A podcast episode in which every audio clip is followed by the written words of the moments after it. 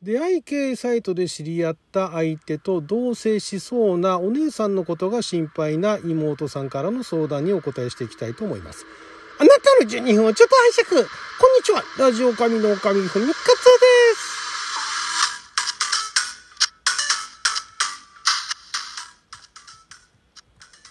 昨日は2023年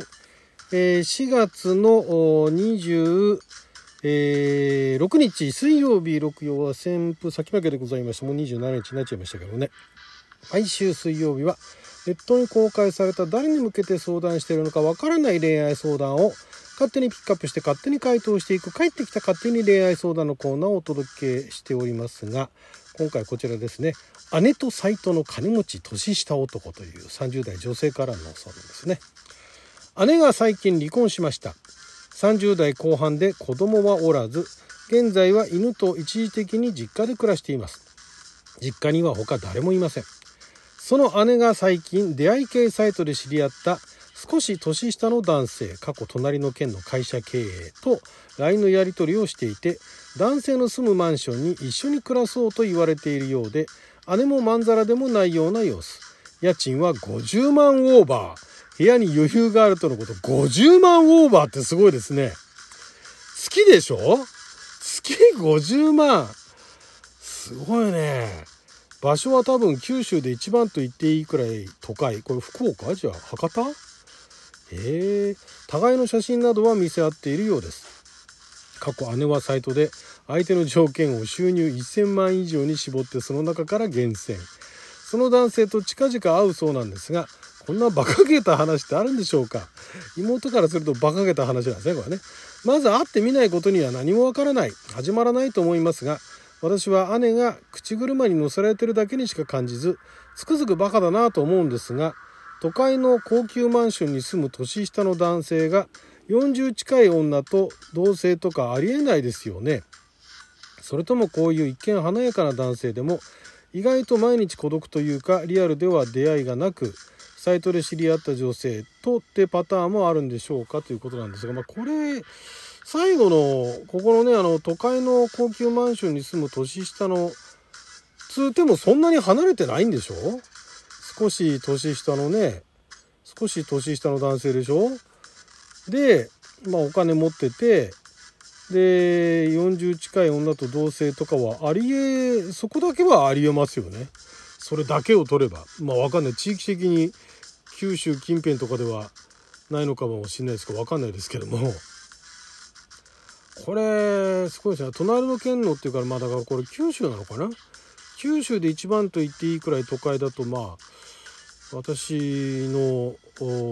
数少ない九州情報だと博多だと思うんですけども。一番と言っていい九州の中ででしょ？福岡での一番の都会とかね長崎での一番の都会って言ってるわけじゃないですから博多ですよね。その隣の県だから長崎とかね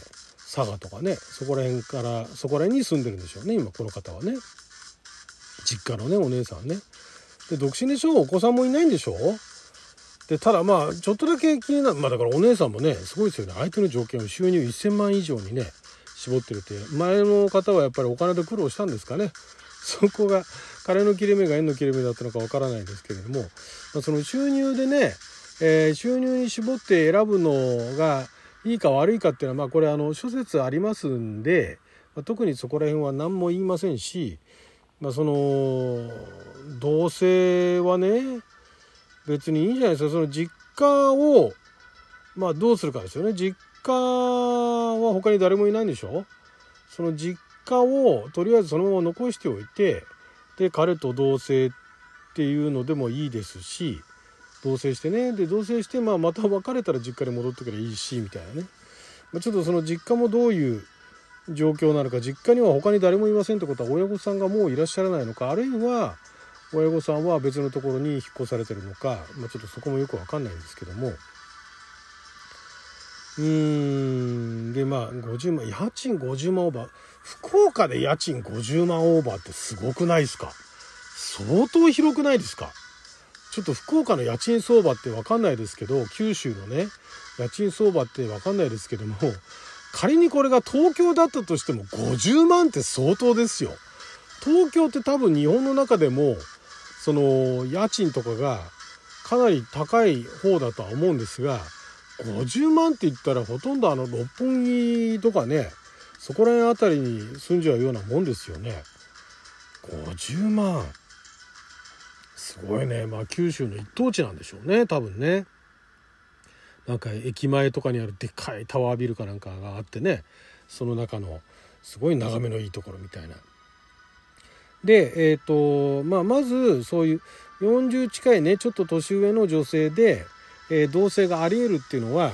その、まあ、毎日孤独だとかリアルでは出会いがないっていうのもあるでしょうし、まあ、仕事が忙しくてねそれだけ稼いでるって仕事が忙しくてで職場の周りだとかに出会いがないあるいは職場で出会うのを避けてるという人がじゃあ他にどこで知り合うのかって言った時になかなか知り合う場所がなくてででまあそういう出会い系のサイトでね、えー、でだからまあ場合によってはですよひょっとしたら今まであんまり女性とお付き合いしたことない方かもしれないですよね。まあまあそういう組み合わせがなくもないわけですからね。それでまあだから妹さんからするとなんか自分のねお姉さんがまあ一回バツイチになっちゃってねまあそのバツイチになった理由も分かんないですけどもでも結構年も年なんでね相手は高望みできないと。そんな1,000万年収1,000万以上なんかでね探して見つかるわけねえだろうと思ってたところなんかすごいあの年下だしなんかあのすごいお金持ってるし家賃50万だしそんなのありえないってまあちょっと半分妬み半分でね言ってるような気がするんですがそのお姉さんのことを本気で心配してるのかっていうのが ちょっとよくわからないんですけれどもまあこういうパターンがないわけではないんでねまあ一度あの同棲してみたらどうですかと。でまあ別れた時のことを考えてっていうのもあれですけれどもその実家が残せるんだったら残してで、えー、実家のとこにね妹さんが住むのもいいでしょうしそうしたらねお金もね、えー、浮きますからね。で、まあ、お姉さんはお姉さんとそのあの出会い系で知り合ったね、まあ、だから出会い系で知り合って一度もそのなんかデートとかなんとかもしないうちから同棲するっていうのは確かにちょっとね間のステップを飛ばしてる感がなくもないですけどもまあまあやってみたらどうですかね、えー、それでうまくケースもひょっとしたらあるかもしれない。だからそのお姉さんが、まあ、離婚した理由がどういう背景で離婚されたのか分かんないですけども また離婚また離婚とかまた別れるかもしれないしそういうのやってみたらいいんじゃないですかね。そうやって経験しないと分からないこともありますからね。えー、まあだそこら辺はあんまりあの心配することではないとは思うんですけどね。うん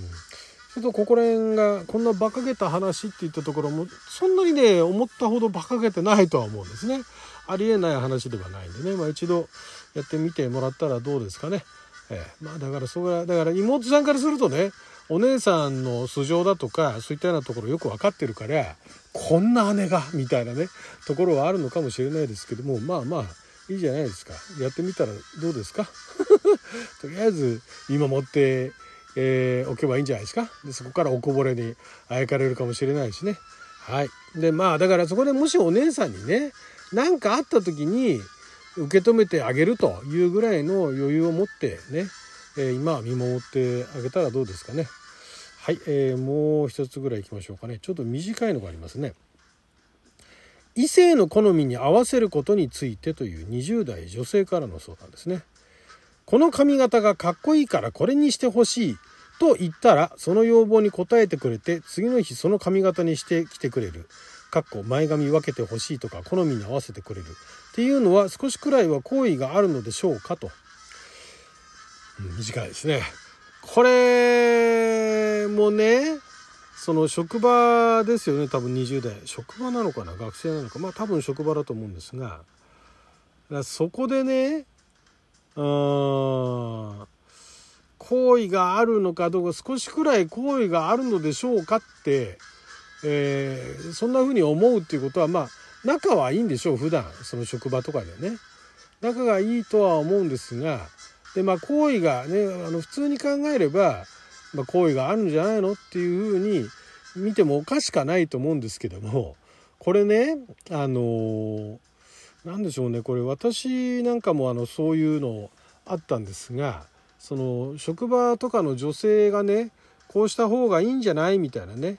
えー、かっこいいからこれにしてほしいみたいな、まあ、それに近いような服装とかねなんかそういうのをあそうかと言われて参考にして、えー、もうすぐそれを聞いたら即実行する、まあ、時間があったりとかねしてあじゃあ今行ってくるかなと。これでいいんだったらじゃあこれにしようと。女性の意見はとても参考になると。男性には分からない意見だっつってやるっていう。でその髪型を変えるレベルだったらそんなに男性からするとね難しくないと思うんですよ。あのこだわりがなければ。特にこだわりがない人私なんかの場合ファッションでしたねこういうの着たらかっこいいと思うっつってね、おお、そうかっつってね、